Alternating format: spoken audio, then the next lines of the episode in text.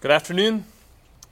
It's a great blessing that God has given us, that we have time to, to gather together uh, as His people, to remember the price that He has paid for our redemption, um, and to join together in praising His name. I invite you to open your Bibles to the book of Acts, if they're not already open there.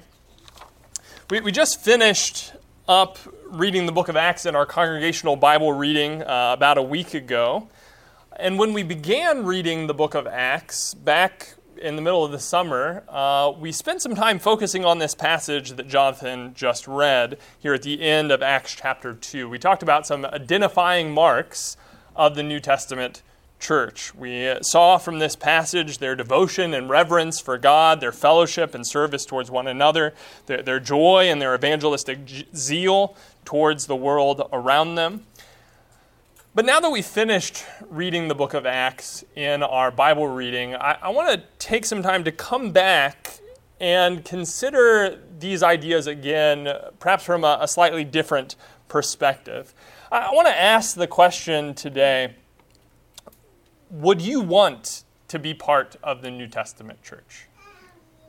Now, the About Us page on our website says we are a family of Christians striving to follow the pattern of the New Testament. That's what we claim to want. That's what we claim to strive to be. But is that really what we want to be?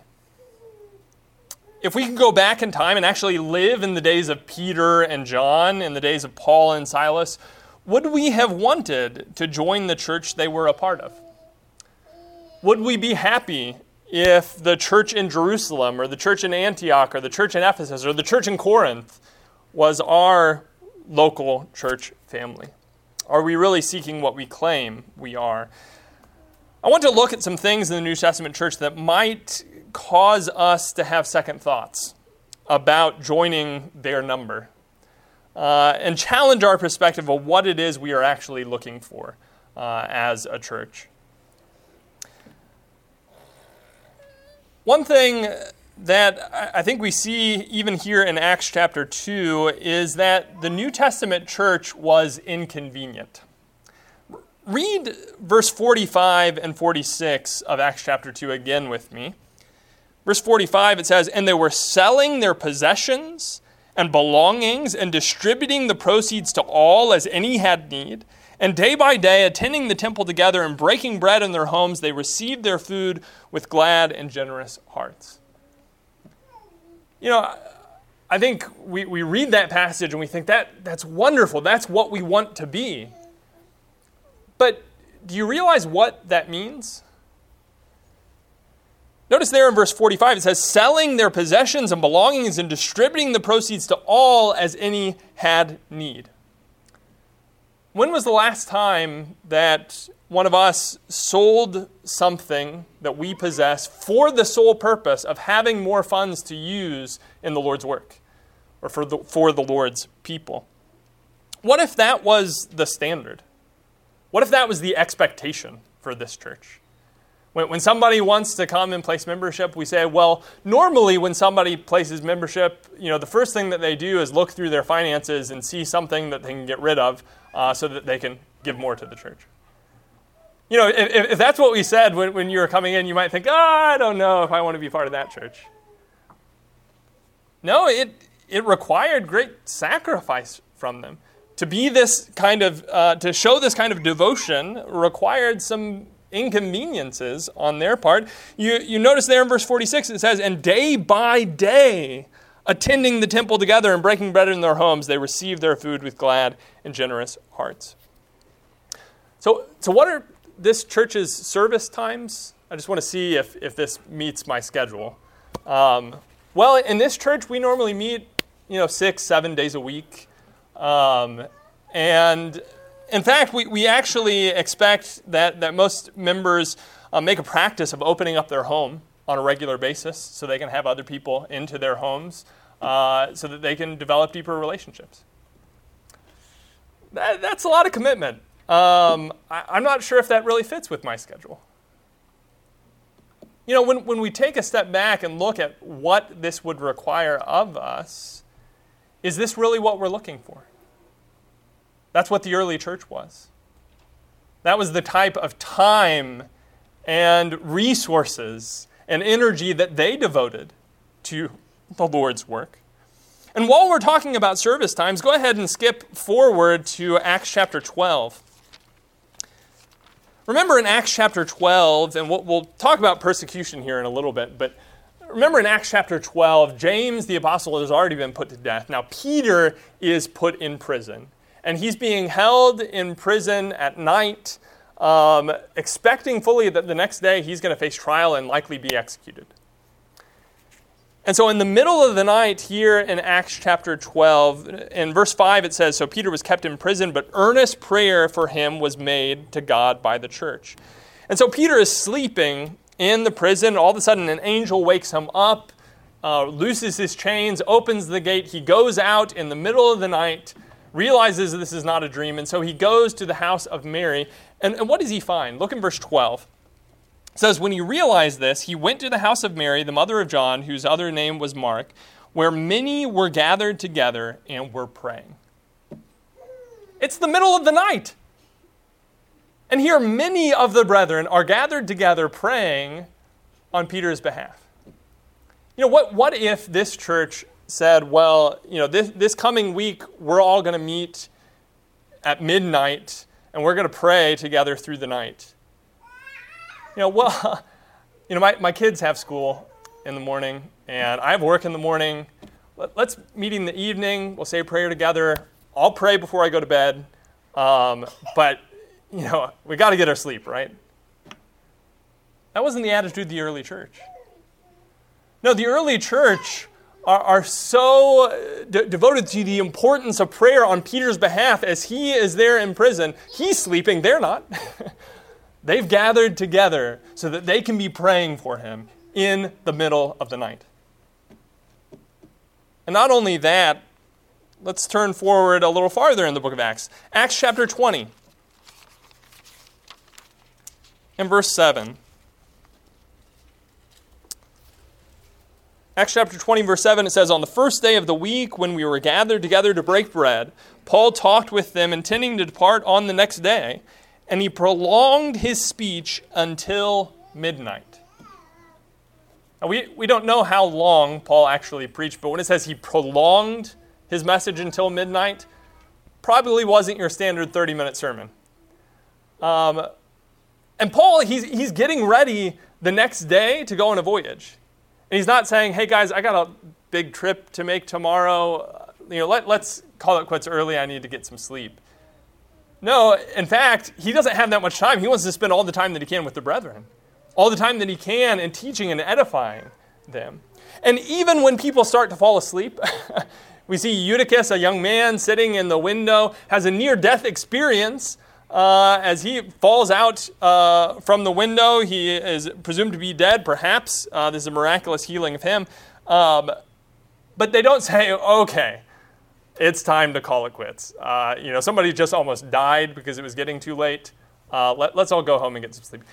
Look in verse eleven. It says, "And when Paul had gone up and had broken bread and eaten, he conversed with them a long while until daybreak, and so departed." He spends time with the brethren through the night because that's how important what they were doing together was. We, we don't know why. Why was it that they met in the evening or even into the night? Um, you know, we, we do see some evidence, at least later on in early church history. Uh, Tertullian talks about the meeting at nighttime to avoid persecution. So they even at one point, uh, early Christians made that a practice so that they could meet regularly in the middle of the night uh, to, to avoid persecution. Is that what's going on here? We don't know.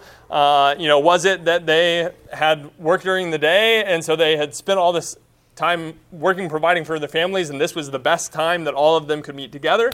Uh, or had they met earlier in the day and what they were doing was just so important they spent all day together, even into the next morning? Whatever the case is, this wasn't a church that put high priority on convenience. They didn't put high priority on making sure they get enough sleep, on making sure this works with my schedule. No, they put high priority in what they were doing together. You might say, well, Grady, well, we live in a little bit of a different world today. You know, things just aren't the same as they were then. You know, maybe it's not so much that we live in a different world. Maybe we're a different church than they were. Maybe we're affected too much by the priorities and expectations of our culture. What we see is that the early church was devoted. The early church put a higher priority on devotion than convenience. We, we read back there in Acts chapter two and verse forty-two, they were devoting themselves to the apostles' teaching and the fellowship and the breaking of bread and the prayers. They saw how important this was. They were willing to make any sacrifice. Remember Jesus, when he was calling disciples unto himself. We read in Luke fourteen that a large crowd had come to, to follow him.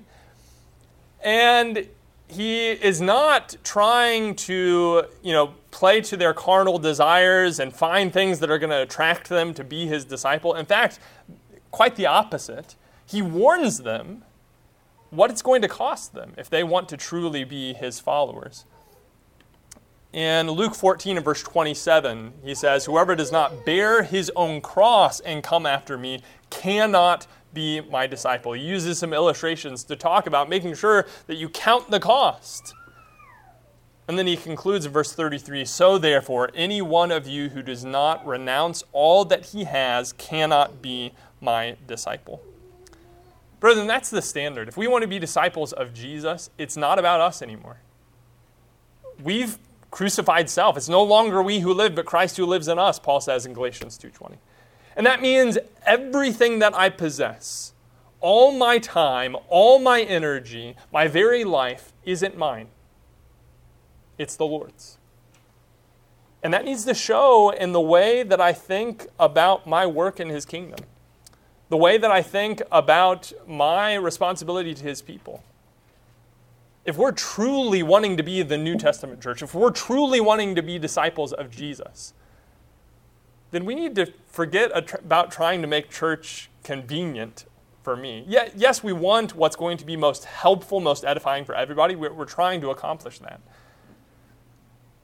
But we need to be willing to make sacrifices for what's most important. Do we really want to be the early church? Is that our focus? Is that our goal? If you were back there, would you have wanted to be part of that church? Or are we more interested in convenience than devotion? But as we continue to look through the book of Acts, closely related with this idea, the early church was uncomfortable on multiple levels. The early church was pushed far outside of their comfort zone, both physically and culturally. Um, look in Acts chapter eight. Acts chapter eight, starting in verse one.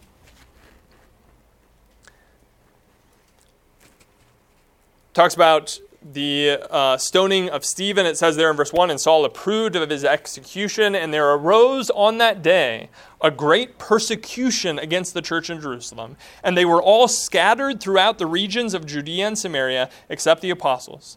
Devout men buried Stephen and made great lamentation over him. But Saul was ravaging the church, and entering house after house, he dragged off men and women and committed them to prison." Do you want to be part of the New Testament church? Well, for them, it meant persecution. It meant that they were driven from their homes for fear of being dragged off and imprisoned or even put to death like Stephen was. Can you imagine if being a member of the church at Eastside meant that any day you might have to pack up all your belongings and flee the area because of persecution? When we talk about the New Testament church being uncomfortable, we aren't talking about them uh, having to meet in a building with no A C or less than desirable bathroom situations. We aren't talking about them having to wear masks or sit in uncushioned chairs. We are talking about them living in constant danger, being displaced from their homes, imprisoned, beaten, persecuted, even threatened with death, executed for their faith. And this testing of their comfort zone shows up in some more subtle ways as well. Not only in the more obvious physical persecution, but in some breaking of cultural norms, of societal standards, of accepted traditions that many of them had grown up with from childhood. Look in Acts chapter ten. Acts chapter ten, you remember here that Peter is on the rooftop uh, in the middle of the day. He's praying, and all of a sudden he sees this vision, and he sees uh, a large sheet uh, of animals um, lowered down, of all different types of unclean animals. And in verse thirteen it says, "And there came a voice to him, 'Rise, Peter, kill and eat.' But Peter said, 'By no means, Lord, for I have never eaten anything that is common or unclean.' And the voice came to him again a second time, 'What God has made clean, do not call common.' This happened three times, and the thing was taken up at once to heaven."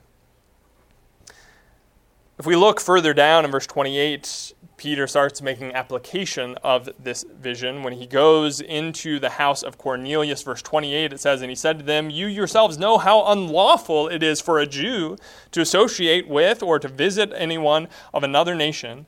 But God has shown me that I should not call any person common or unclean.'" Try to put yourself in Peter's shoes for a moment. From your very earliest memories, you've been trained by your parents, by your entire society, everybody you know, um, not to eat unclean meats, right?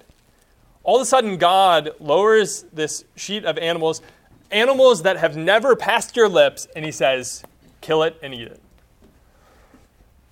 God, I'm not comfortable with that. Um, here, when he makes further application of this and going in and being a guest in Cornelius' house, he says it's it's unlawful for a Jew to have this kind of fellowship, this kind of relationship with an uncircumcised Gentile. But God has shown me that everything that I'm comfortable with, I need to rethink that. You know, the gospel was counter-cultural. It was non-traditional. It was revolutionary. It required disciples to redraw the lines of their comfort zone to fit the dictates of God's will under the new covenant. Um, are we willing to go outside of our comfort zone to serve the Lord? Maybe that means physically. Uh, maybe a time will come when we'll face the kind of persecution that they're talking about here. You know, if, if we're not willing to deal with some much lesser forms of physical discomfort and seeking to sacrifice, seeking to serve, um, then what makes us think that we're ready for the kind of persecution that they were facing? Are we willing to have everything that we have been taught and thought, everything that our, our family or our society or, or people that we respect approve of? Are we willing to break with all of that if necessary to serve the Lord in the way that he has directed us? Well, we ser- see the early church was genuine. Um, The New Testament church put a higher priority on sincere pursuit of God's will than their own physical or emotional comfort. Look with me in First Peter chapter one. As Peter is talking to uh, the brethren in this letter about the trials that they are facing in a physical sense, it says, "In this you rejoice," talking about the salvation that they've received, "though now for a little while, if necessary, you've been grieved by various trials, so that the tested genuineness of your faith, more precious than gold that perishes though it is tested by fire, may be found to result in praise and glory and honor at the revelation of Jesus Christ." How genuine is our faith? Do we have the kind of faith that can be refined and purified by trials and difficulties and uncomfortable situations? Or does discomfort, persecution, hardship shake our faith? How much discomfort, how many challenges to our earthly peace and contentment does it take to shake our commitment to the Lord and his people? How much danger or risk to our health and safety do we deem too great to continue faithfully and assembling with the saints and pursuing the Lord's work in our lives from day to day? Perhaps our faith isn't as genuine as we would claim it is. Perhaps we've been the stony ground all along, and it just took a little bit of discomfort to expose our faith for what it truly is. But this genuineness shows up in how we respond to cultural and emotional discomfort as well. In Acts chapter seventeen and verse eleven, when Paul had gone to Thessalonica, the Jews there said, "These are the people that have turned the world upside down. This is different than everything that we have ever taught, that we have ever believed. We're, we're being required to step outside of the dictates of the old law." But the people in Berea, we see in Acts seventeen, verse eleven, says, "Now these Jews were more noble than those in Thessalonica. They received the word with eagerness, examining the scriptures daily to see if these things were so." Is that the heart that we have? Truly. Is that the heart that we have? Or are we willing to let our comfort zone dictate what we accept and what we reject? We need to make sure that it's God's word. If we're genuine in our faith, then no amount of emotional or cultural pressure or discomfort is going to keep us from doing exactly what we see God has directed us to do within His word. Do we have our minds made up on issues before we've truly taken the time to sit down and deeply consider whether or not they're what the Bible teaches? Or are we willing to go against all we've known, believed, and been comfortable with in the past, if that's what it takes to follow Jesus? Would we have really wanted to be part of the New Testament church? Would we have wanted to go through the physical discomfort? I think discomfort is kind of a mild word to describe what they went through. Would we have been willing to go through the discomforts of breaking with all that we know and we're familiar with in order to serve the Lord and be a genuine disciple? But thirdly, the New Testament church was unimpressive, at least by the standards of the society in which they lived. In American culture today, churches function largely like businesses. And to be a successful church, you need to find a way to sell yourself, right? To appeal to the desires and expectations of society. Uh, for many, that means entertainment, rock band performances, feel-good motivational speakers, impressive architecture maybe, coffee and donuts, game nights, social programs and activities. But how many of those things can you find in the pages of your New Testament? That's not what we see at all, in fact. The New Testament church doesn't look anything like the modern church of American society. Churches in the New Testament didn't consist of big, impressive buildings that functioned as some type of spiritually flavored social clubhouse. They were groups of people that assembled to share in the Lord's Supper, to pray, to sing, to read and study from God's Word, and to stir one another up to love and good works.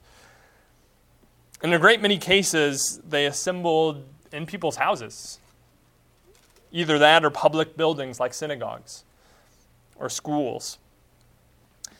We see many examples of locations talked about that they assembled. In First Corinthians chapter sixteen and verse nineteen, we see that Aquila and Priscilla uh, had a church that assembled in their house, I think in Ephesus. In Colossians four verse fifteen, we see that there was a church in a woman named Nympha's house in Laodicea. In Philemon chapter one and verse two, there's a church in Philemon's house in Colossae. In Acts nineteen, when we see the church in Ephesus, they start gathering in the synagogue where Paul is regularly reasoning from the scriptures. But when the Jews cast them out of the synagogue, uh, they go, it says he took the saints to the school of Tyrannus. And so this, this public Greek school, at the hours that they weren't meeting, uh, the saints would meet there. And that's where they continued to preach and to assemble. You know, I'm I'm very grateful uh, that we're able in December, Lord willing, to look at renting another space down the street um, that hopefully will be a little bit more comfortable and accommodating than this space has been. I'm thankful that we can put up a sign, that we can have a dedicated place just for our assemblies and not deal with the distractions of sharing a place with uh, some other institution, that we can fix it up to best meet our needs. I think it's a good evangelistic tool, a good setup for our own growth and edification. But let's pause and recognize that that alone is a great deal more than any church that we see in the New Testament having as far as where they assembled. And so if we develop the mindset that, uh, you know, if, if we're meeting in some rented facility, if we're sharing some facility, if we're meeting in a Y M C A, if we're meeting in somebody's house, then, then we're not really being a real church. Well, b- by what standard? Not the standard in the New Testament. In fact, that's what we see most churches, all churches in the New Testament, being, at least when it's described to us. The first archaeological evidence we have of a building built for the express purpose of housing the assemblies of a Christian church is in about three hundred A D in Aqaba, Jordan. Now, there may have been some before that. Uh, there may have been synagogues that were converted to church buildings. There may have been other Greek public buildings, even pagan temples we see uh, eventually converted into churches. But I think we need to rethink what it is we're trying to be.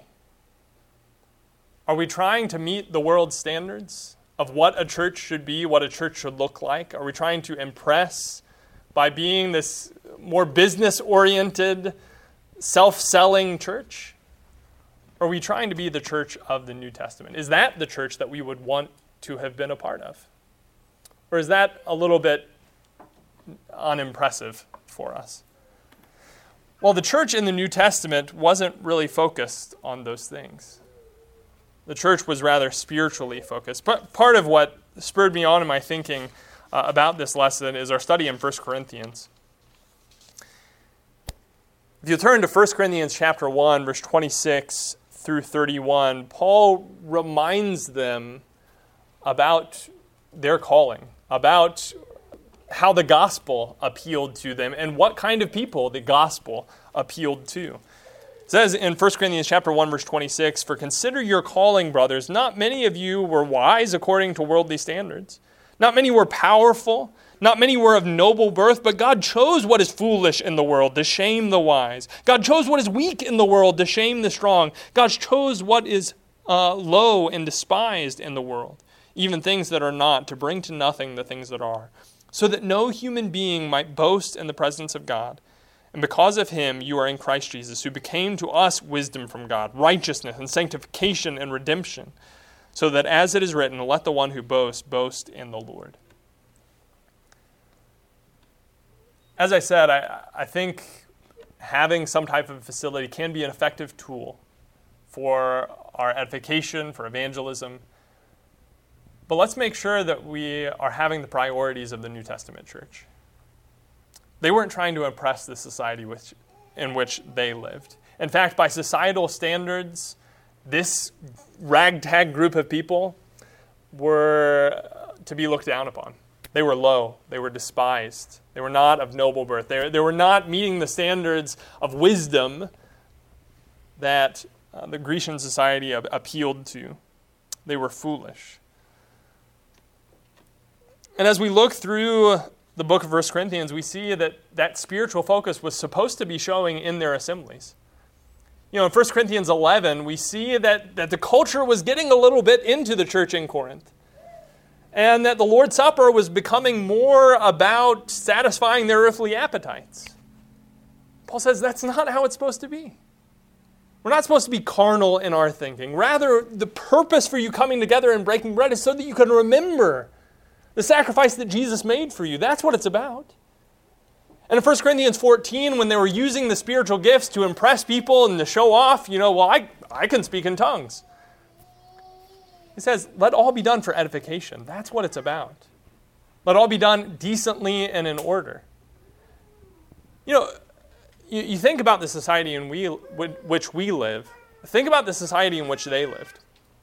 What kind of religious community did they live in? You know, these pagan temples, they were pretty impressive, right? All their statues, all their idols, all their architecture. And they appealed quite a bit to the carnal desires of society, right? Even the, the sexual and sensual desires. Um, that the, the pagan worship around them was this riotous, loud worship. Uh, you know, these little groups meeting in houses, you know, meeting in the school of Tyrannus, uh, you know, after hours. They're nothing like our pagan temples. What about us today? Do we look at churches around us? Do we look at the American standard of what a church should be and let that be the pattern, let that be the model that we're trying to achieve? I know in my own thinking, uh, I need to be more spiritually focused and how I think about what it is we're trying to accomplish, who it is we're trying to be as a church. Would we have wanted to be part of that church? You know, they're not that impressive. They're nothing like some of these great churches that we see in our society today. A W Tozer said, "Worship is no longer worship when it reflects the culture around us more than the Christ within us." Worship is no longer worship when it reflects the culture around us more than the Christ within us. What are we reflecting? Would we have wanted to be part of the New Testament church? But fourthly, the early church was challenging. The New Testament church had problems. As much as we look to them as our pattern, this doesn't mean that they were always perfect, that they always perfectly lived up to the ideal that they proclaimed. They had to deal with a great deal of wrong attitudes, of division, of immaturity, and of sin. Look back in Acts chapter six in verse one. You know, just, just a few pages into the book of Acts, we already see problems arising within this church. Uh, Acts chapter five, you see Ananias and Sapphira lying, being struck dead because of it. Acts chapter six, look in uh, chapter six and verse one, it says, "Now in these days when the disciples were increasing in number, a complaint by the Hellenists arose against the Hebrews because their widows were being neglected in the daily distribution." There's racial division in the early church. Here within, you know, presumably a few months, here they're, they're dealing with uh, brethren who are prejudiced against others because of their cultural and racial background. And we, we see this concept even ramps up to be a, a bigger issue as time goes forward, as the Gentiles are brought in in Acts ten. Uh, by the time of Acts fifteen, there were brethren saying, no, you have to be circumcised. You have to become a Jew if you want to be saved. You, you can't be a Gentile. You can't stay a Gentile. You know, what, what if that was a problem that we were dealing with here in this church today? What, what if you walked into these doors and one of the things that you noticed early on was that there was racial division in this church, that, that we looked down upon uh, or treated as second-class kingdom citizens, people uh, coming from, from different racial backgrounds? I, I think most of us would say, I don't want to be part of that church. And understandably so. But that's a problem that the early church dealt with. I think what's important here is not whether or not a church deals with problems, right? Any church that is living, that is growing, is going to encounter problems. It is going to encounter issues. What is important is how the church handles those problems. And that's exactly what we see the church doing here in Acts six and Acts fifteen, handling this in a way that reflects the character of Christ, that reflects his love, in a way that honors God's will for his people. Ultimately, the New Testament church was a growing church, and that's why they encountered problems like this. That's why they had to work through problems like this. you know, a, a dead church that's not doing anything, is not converting anybody, well, they might be able to get by just doing the same old thing week after week and not deal with a whole lot of new problems, right? Not the early church. No, you see in Acts chapter two and verse forty-seven, they were adding day by day souls that the Lord was saving. And you, you notice what we read there in Acts six and verse one? It said, now in these days, when the disciples were increasing in number, a complaint by the Hellenists arose against the Hebrews because their widows were being neglected in the daily distribution. Why did this problem arise? Oh, because there's a bunch of new people. And there's a bunch of new people coming in with immature attitudes and wrong ideas and wrong thinking. You know, what, what, what if we said, well, if we just hadn't converted all those Hellenists, we wouldn't have had this problem. If we just hadn't converted all those widows, we never would have had to deal with this. No. No, the church was willing to deal with that issue, to work through that issue, because that's part of growth. Brethren, that's what our attitude needs to be. Think about Corinth. We, we mentioned them briefly a moment ago. You know, why did Corinth have so many problems? You read through the book of First Corinthians and the sexual immorality going on among them, the, the uh, association with, with pagan worship, the corruption of their worship. Why, why was that a problem in Corinth? Well, we find out in First Corinthians chapter six. If you want to turn there, First Corinthians chapter six, starting in verse nine. Notice what, what Paul says here, and I want to draw our attention to what he says at the very end of this passage. But starting in verse nine of First Corinthians six, it says, or do you not know that the unrighteous will not inherit the kingdom of heaven? Do not be deceived, neither the sexually immoral, nor idolaters, nor adulterers, nor men who practice homosexuality, nor thieves, nor the greedy, nor drunkards, nor revilers, nor swindlers will inherit the kingdom of God. And such were some of you. But you were washed, you were sanctified, you were justified in the name of the Lord Jesus Christ and by the Spirit of our God. Why did the church in Corinth have so many problems? Because there were people who were converted, who had been sexually immoral, who had been adulterers and homosexuals, who had been thieves, who had been revilers, who had been drunkards. And they had a lot of growing to do. I think sometimes what we're looking for in a church is a church that doesn't have to deal with problems. Wouldn't it just be nice if we didn't have division, if we didn't have issues, if we didn't have misunderstandings and miscommunications and, and sin and immaturity that we had to deal with within the church? You know, that, that's the church that I'm looking for. Well, then I'm not looking for the New Testament church, actually. Because the New Testament church had a lot of issues that it needed to work through.